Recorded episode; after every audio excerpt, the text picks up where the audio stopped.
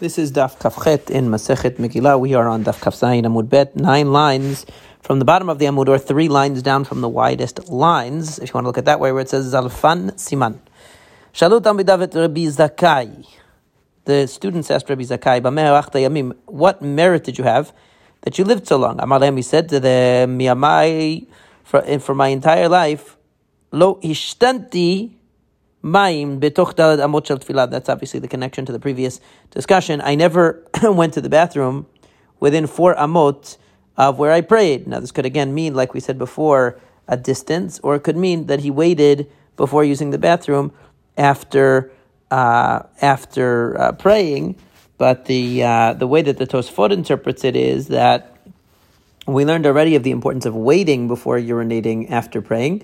So it must mean that even after he waited, he still moved away from that area uh, before he uh, before he would either urinate or he would pray. In other words, he would separate between the two activities, even when he had already waited in between them. I never or I never gave my friends a nickname. Uh, even a nickname, as Tosfot says, that delo havignai, that isn't insulting, but just is making light of the person. I never assigned them a nickname. Uh, moreover. I never neglected kiddush hayom. I never neglected to recite the kiddush of Shabbat. And uh, um, I had an elderly mother. Pam achat One time she sold the cover on her head. She sold her own clothing. In order to bring me wine for kiddush so that we would never miss any kiddush. Tanat stated in a right that when she died, he nichalo meot She left him as an inheritance three hundred barrels of wine. Kishemetu when he died, he niach lebanav shlosh He left three thousand barrels of wine for his children. Rav Huna hava asarita derav. One time Rav Huna was wearing as a belt. He was wearing like a. Uh, a type of a reed around his belt instead of a regular belt. And when he came before Rav, Amarle Rav said to him, "My hi, why are you wearing that?" Amarle lo havali kiddusha. I didn't have any wine for kiddush, kiddush. So umishakante lahamyane va'ataybe. So va'ataybe kiddusha. He said that I, I basically had to um, give my belt as a collateral so that I could get wine for kiddush because I didn't have any money on me or whatever. So I ended up swapping my uh, belt for the wine of kiddush. it's showing us the importance of having the uh, wine of Kiddush, even if it requires substantial effort. So here he actually gave his belt away either as a collateral or for payment to get the wine. Amar said to him, Rav said to him, May it be Hashem's will that titom b'shira'eh, that uh, you should be covered with silk. In other words, I guess that it means that he detected from this that he was, uh, you know, he wasn't in a good financial situation if he had to trade his belt in order to get wine. So he said maybe covered in silk, which is a sign, I guess, of of uh, luxury and wealth. It happened when Rabba, the son of Rav Huna, meaning his own his son, the son of the person who received the blessing, got married. So uh, it, it, says that uh, in that case.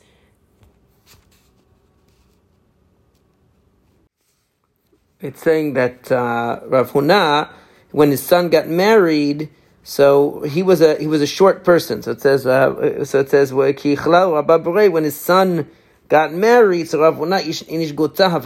he was a small person. So he was lying down on a uh, on a bed in the room, and nobody noticed him because he was so small. So what happened? Atyan bin Kalate, his daughters and his daughters-in-law came in, and Shalchan v'Shadyan Manay they all put their silk garments on him ad so that he was actually covered with silk to fulfill the blessing that he received.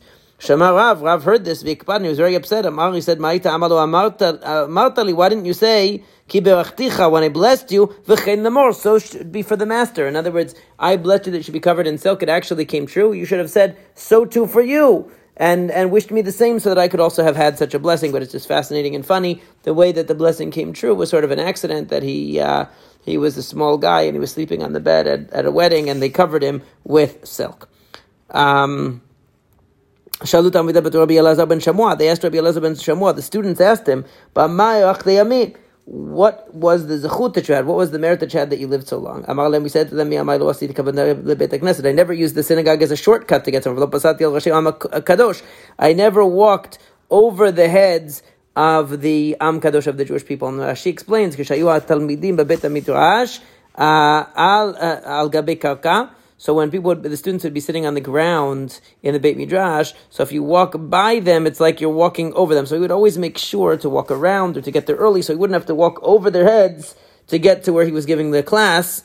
Um, because that would be disrespectful to the Jewish people. And I never did Birkat Kohanim without saying a bracha beforehand. And Rashi explains that they have, you have to say a bracha, Shekidishanu, B'mitzvotav V'tzivanu, or in the case of the Kohanim, Asher Kiddishanu V'Kedushato Shel Aaron V'Tzivanu, that they have to, I never said the Birkat Kohanim without saying a blessing beforehand. So that was a great zechut that I had that I was very careful. Of course, the Mefarshim ask, you know, why is that such a great zechut? That's something that every Kohen does and so on.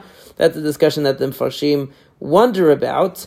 Uh, but basically, he's saying that that zechut was one of the merits he had that gave him a long life. That he was also always very careful with the blessing prior to Birkat Kohanim. Shalur, me Rabbi Preida. The students asked Rabbi "B'merach deyamim." What did you do to merit such a long life? Amal then we said to them, Nobody was ever before me in the Beit Midrash. I was always the first person in the Beit Midrash. And I never blessed before a Kohen, meaning if there was a Kohen present, I never would say the Birkat Hamazon um, if there was a Kohen there, I would always give him precedence over me. And moreover, I never ate from an animal until all of the gifts that went to the Kohen were separated from it and it was delivered, to, given uh, given over. The different parts of the the animal that have to be given to a Kohen as a gift. Like Rabbi Yitzchak said in the name of Rabbi Yochanan, that it's prohibited to eat from an animal before the gifts of meat that are supposed to be designated for the Kohen are separated. And also Rabbi Yitzchak said that anybody who eats from an animal that these these gifts were not separated from is like he's eating from tevel, he's eating from produce that didn't have truman maaser separated from it, which is a very serious uh, prohibition.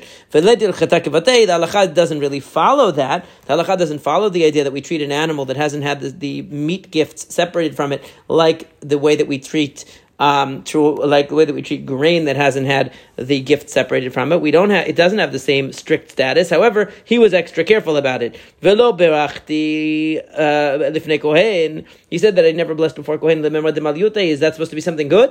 Rabbi Yochanan kol talmid chacham shevarach lefanav afilu kohen gadol amaretz oto talmid chacham chayav mita. Rabbi Yochanan actually said that a talmid chacham that allows a kohen to bless before him, even a kohen gadol. If the kohen gadol is an ignoramus, then that talmid chacham who gave him kavod is liable for the death penalty penalty. Shneimar kol misanai avu mavet. Now the pasuk in uh, Mishlei says, anybody who hates me, meaning who hates wisdom, loves death. Don't read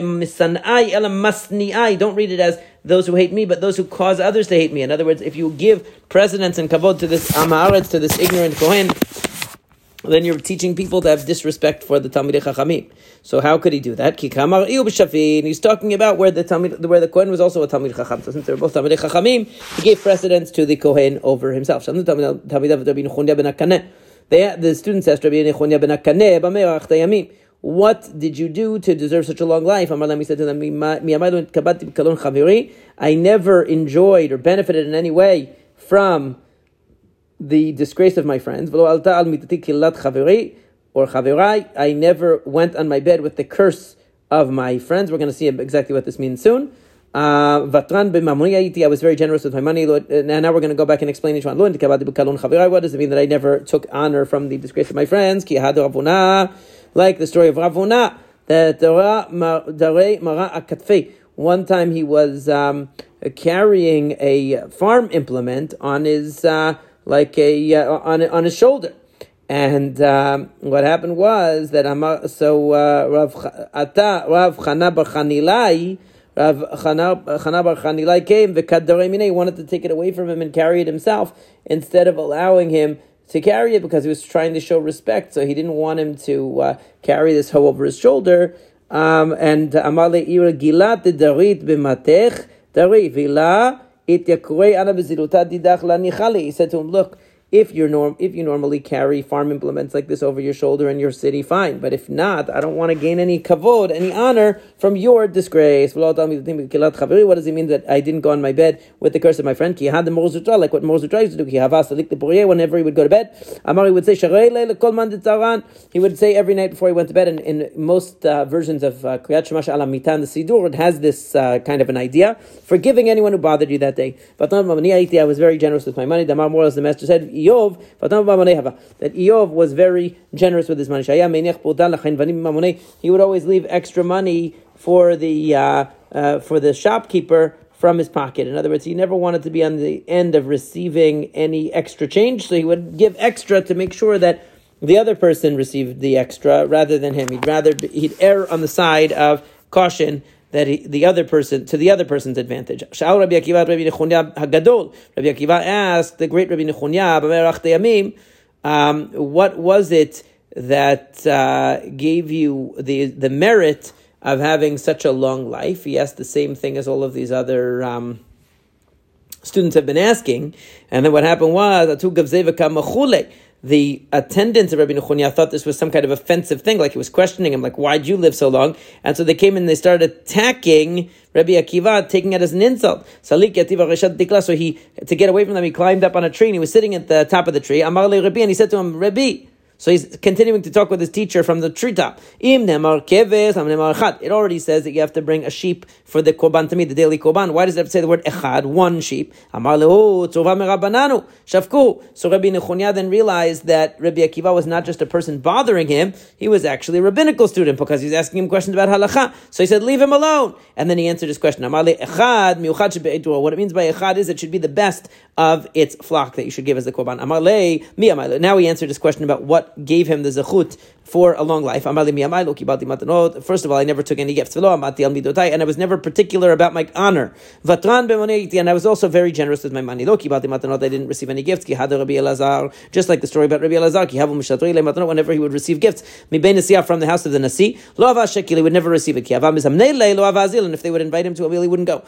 They said to him, uh, he said to them, Lo He would say to the people who sent him gifts, Don't you want me to live? Do you have a problem with me living? It says the person who hates gifts will live. Rabbi Zera also, when they would send him gifts, he wouldn't receive it. But when they invited him, Azil, he would go. It's not my benefit, it's actually theirs. They want me to come because it's an honor to them, so it's okay for me to go. But anything I would receive, I don't want to take. I didn't stand on my uh, midot, meaning I wasn't strict about the honor that I was entitled to. Rava said, midotav, anybody who passes over their midot, in other words, anyone who lets go of things, Hashem uh, releases them from all of their sins, because it says Hashem carries sin and passes over sin. The for whom does Hashem pass over the sin or carry the sin? The for the person who passes over, who lets go of things done wrong to him. In other words, since we are forgiving and we let things go, Hashem also lets go our transgressions. Rabbi asked Rabbi ben what uh, gave you the merit to live such a long life? Amarle said to him, do you resent my life? What? Why are you asking? Amarlo, no, Rabbi. Torah No, Rebbe, it's Torah that I want to learn. Amarle said to him, I never looked at the form of a wicked person. Because Rabbi Yochanan said, person should never look at the form of the appearance of a wicked person. As Elisha said to Achav, uh, to, uh, uh, as Elisha said when he was coming to, uh, uh, to Achav, if it were not for, I'm sorry, Yehoram, if it were not for uh, Yehoshaphat Melech Yehuda being here, and uh, im lo uh, lulei pnei Yehoshaphat Melech Yehuda ninose, im abid elecha If I would look at you, I wouldn't even look at you if it were not for uh, Yehoshaphat was here, who's a tzaddik. So, in other words, we don't look at a wicked person.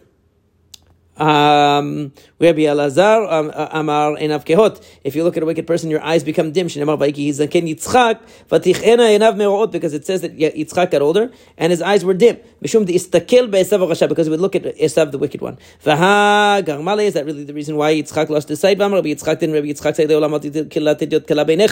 Didn't we learn? And actually, we learned earlier in this Masechet that the curse of an ordinary person should not be light in your eyes. Because Avimelech cursed Tzarav and it came and it was fulfilled in her descendants. Because he said it will be for you a covering of the eyes. Meaning that it's going to you're going to have blindness in your family, covering of the eyes, and that was Yitzchak.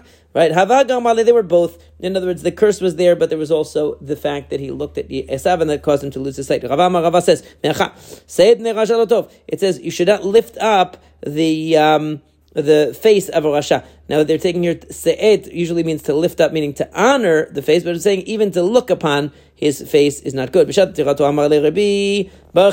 when uh, he was about to die, when Yehoshua ben was about to die, he asked him to bless. The Rabbi asked him to give him a blessing. He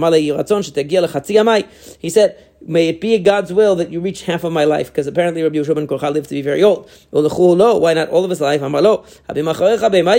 will the people coming after you do? They're going to be uh, shepherds of animals. In other words, you have to make way for the next generation to rise up and uh, and follow your follow take you know take your uh, follow in your footsteps and take your position. Otherwise, it will be nothing your whole life as long as you're alive.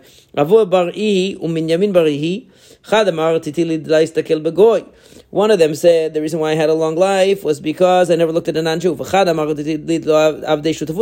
other one said I had a long life or I was deserving of a long life because I never did any partnership with a non-Jew, of which of course was avoided because they didn't want the non-Jew to swear in the name of their God over any disputes. The student says, what did you do to merit long life? He said, I never got angry in my house. Many, and I never walked in front of someone greater than me. And I never thought about divrei Torah in dirty places. I never walked four amot without learning Torah, without wearing tefillin, and I never slept slept in the Beit Midrash, lo shinat kev, lo shinat not a long sleep and not even a brief nap. Velo sasti b'takalat chavai. I never celebrated when my friends had a downfall or or encountered a problem, and uh, uh, and velo karati lechaveri, and I never called my friend b'chanichato and ve'amrela be'chachinato. What is the difference between these two things? Chanichato, she says, if they made a negative name for my friend, I didn't use it.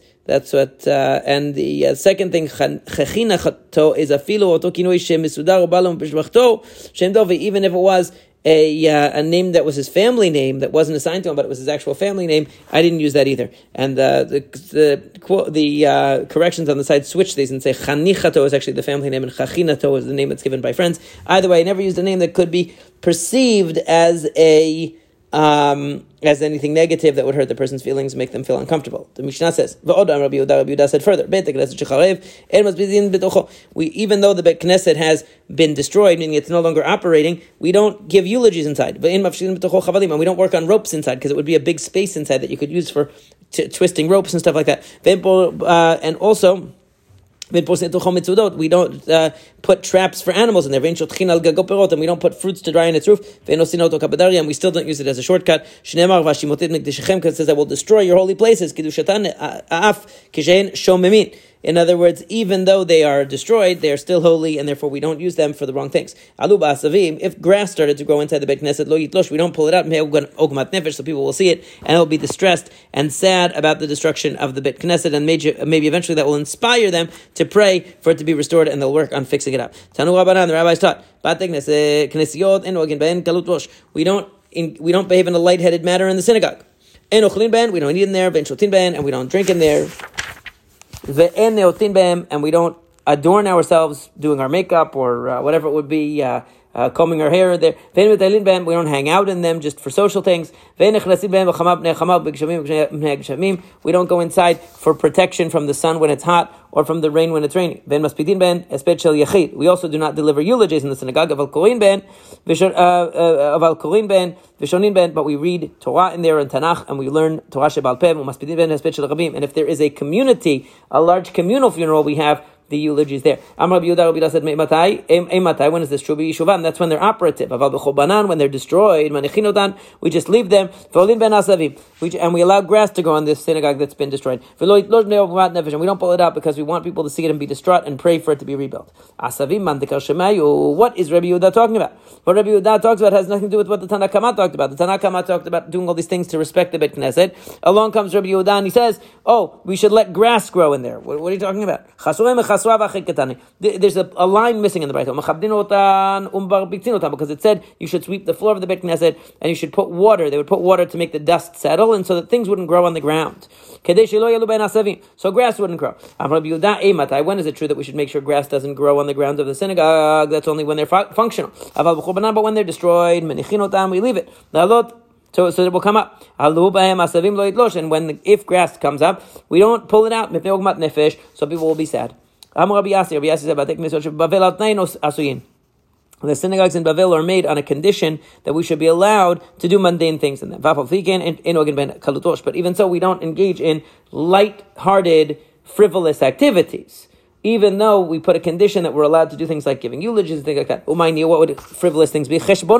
Doing business calculations and things of that nature, we don't allow in the synagogues, even though they're built on a condition to, uh, uh, to uh, make it uh, more lenient in how we use them. Uh, any synagogue that they make business calculations in malidin et hamit, they're going to ha- be storing dead bodies in it. Really, they're going to store dead bodies in it. We're talking about lo sagid, lavachi. You're saying that there's a that's what that's what's going to happen. No, ela lisof shialino bo mit mitzvah. What it means is, Rashi says, Shiamutu be'ir meitim shen kovrim, as a punishment. It doesn't mean that it's an obligation. Oh, because you uh, did business calculations in the synagogue, now you should uh, you should also use it as a morgue. What it means is that because they were they took the synagogue lightly, they didn't treat with respect.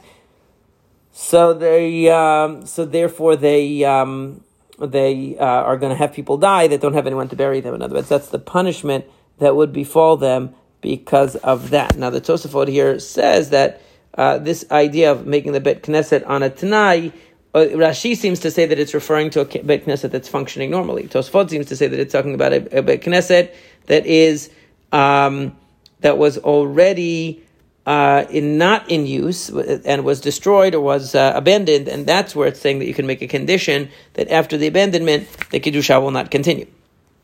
In any case, the Gemara goes on ben we don't groom ourselves in the Bet Knesset. However, the scholars of Torah and their students are allowed to comb their hair and stuff like that. What's the reason? Says Rabbi ben Levi, my. Why is the Beit Midrash called the house of the rabbis? Rabbanan, because it should be like their home. Since they spend all their time there, they should also be allowed to groom themselves and comb their hair and stuff like that in the Bet midrash or in the Beit Knesset. You shouldn't go in to the synagogue to save yourself from the hot sun or from the rain. It shouldn't be used for that. Ah, One time They were asking questions from Rava, and all of a sudden the rain started pouring down. They went into the synagogue. They said, Hi, the Ayelinan, the Beknishta. They said, You should know the reason that we came into the synagogue, it wasn't because we're using the synagogue as a means to protect our physical body from the rain. It's because learning requires a clarity of mind like a day with the north wind. In other words, we only if it were not for the fact that we're involved in learning Torah and we needed the synagogue environment to allow us to continue learning Torah, we would not have come in just to save ourselves from the rain because you're not allowed to go in just to save yourself from the rain. אמר לרב חבר דרבה, לרב אשי, רב חבר דרבה said to Rav Ashi, יצטרך לילה איניש למקרה גברם בקנישתה מאי. He said, what should a person do if he needs to call somebody who's in the synagogue to come out? He's not allowed to go into the synagogue for no purpose. So what should he do? If he's somebody who's a scholar, so when he goes in the synagogue and to call the person, he should also say a halacha. If he knows Mishnayot, he should say Mishnayot. If he knows Tanakh, he should say a pasuk. If not, if then if he sees a child learning, he should say, "Tell me your pasuk." In Alternatively, he should just stay there for a short while and then get up because sitting in the synagogue itself is a mitzvah. To be in the house of Hashem is a mitzvah. That way, he doesn't just go into the synagogue to call somebody for a purely practical reason, but he goes in with some mitzvah accomplished as a result. What's considered to be because we said umaspidin bain um, hesped shel rabim. You're allowed to have a communal eulogy, just not an individual. So what's the hesped shel rabim? Hechidam hesped shel rabim. Machver Rav Chisda gon hesped ka'ei bei Rav Sheshet. Rav Chisda said like a any funeral where Rav Sheshet is there. Machver Rav Sheshet kegon Rav Chisda. Rav Sheshet said no no no. A funeral that has Rav Chisda in attendance. Rafram asbel kalate beknishta. Rafram gave the eulogies for his daughter-in-law in the synagogue. Amar said mishum yikaradidi because of my honor vidmita and also of the deceased. Atu kole alma everyone's going to come. Rabbi Zera safdei lahomer rabbanan beknishta. Rabbi Zera once eulogized one of the rabbis who died and he did the eulogy in the Beit Knesset. Either they'll come because of me, because I'm the one eulogizing, or imishum or because of him, the mitna, the person who died. Everybody, then everyone will come. So it's a communal type of funeral. Reish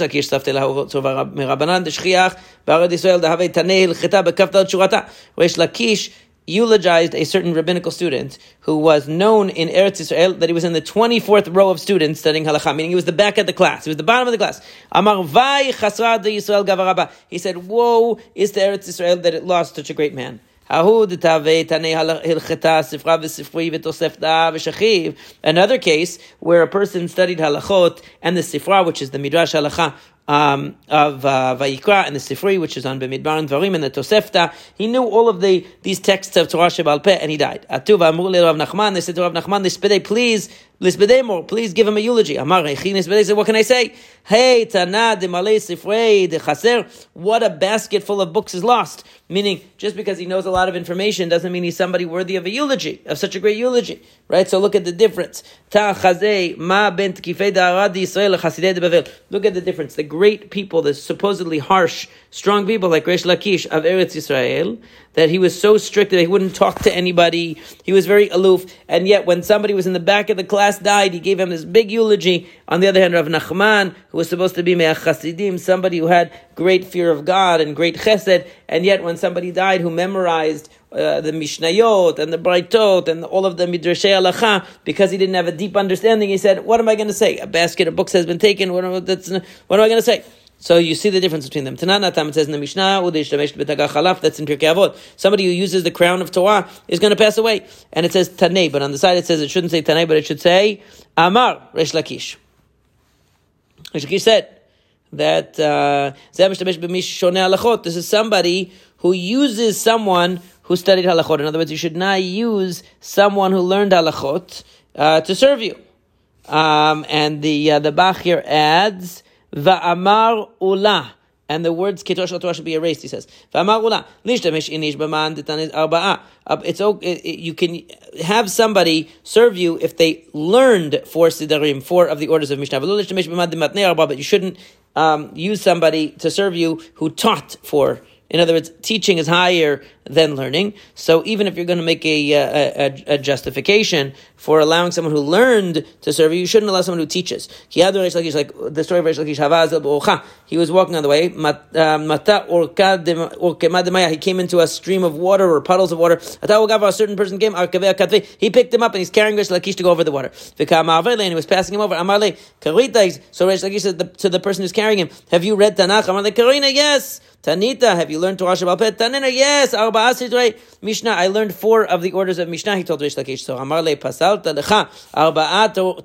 You have hewn four mountains for yourself, meaning you know four of the orders of the Mishnah. V'ta'an bar Lakish katech, and you're carrying Rish Lakish, the son of Lakish, on your back. Shedei bar Lakish. You should throw the son of Lakish into the water. Amar Le, he said to Reish Lakish, He said, I'm happy to serve the master. Yachi, so Reish Lakish said, fine. If so, Gemor Mini, Hamilta, learn one thing from me. Dam Rabbi Zira, then Rabbi Zira said, Benot Yisrael en echmiu altzman, that the, the daughters of Israel were strict with themselves, that even if they see a drop of blood like a mustard seed, Yoshevot alav shiva nikiim, that they sit for it seven nikim, as we've learned many, many times in the past, according to the Torah. The first time a woman sees blood during a, a particular month, so she has seven days of nidah, and then she's finished. And if she sees blood in the ensuing 11 days, uh, three days in a row, so now she becomes a zava, and uh, as zavak dolan, she needs three, she needs seven clean days. Nowadays, the, we, we accepted the practice, and this is what Rabbi Reish Lakish is talking about, that the women accepted the practice, that even if they see one drop of blood, they go to the strictest level of a full week of Shiva Nikim, seven clean days. And, uh, and that's what he taught him. Tanar Devei Eliyahu, the Shiva Eliyahu taught Kol anybody who learns halachot, now we're used to it saying, Every day. In the text of the Gemara here, it says. Anybody who learns halachot, he is promised that he's going to enter the world to come. Halichot olam. Halichot, now literally it's talking about Hashem, and it's saying the ways of the world belong to Hashem, but it's saying halachot, halachot. Don't read it as halichot, but halachot, meaning a person who has halachot, olam lo, he will have olam haba, he will have the next world. Now, on the side, it has the version that we have, bechol yom, in Masachet Nidah has kol halachot bechol yom, like what we are used to uh, reading. And, uh, and that concept is that the person is in continual process of growing, learning halachot every day, trying to become better. Therefore, they have a secure position in Olam Haba.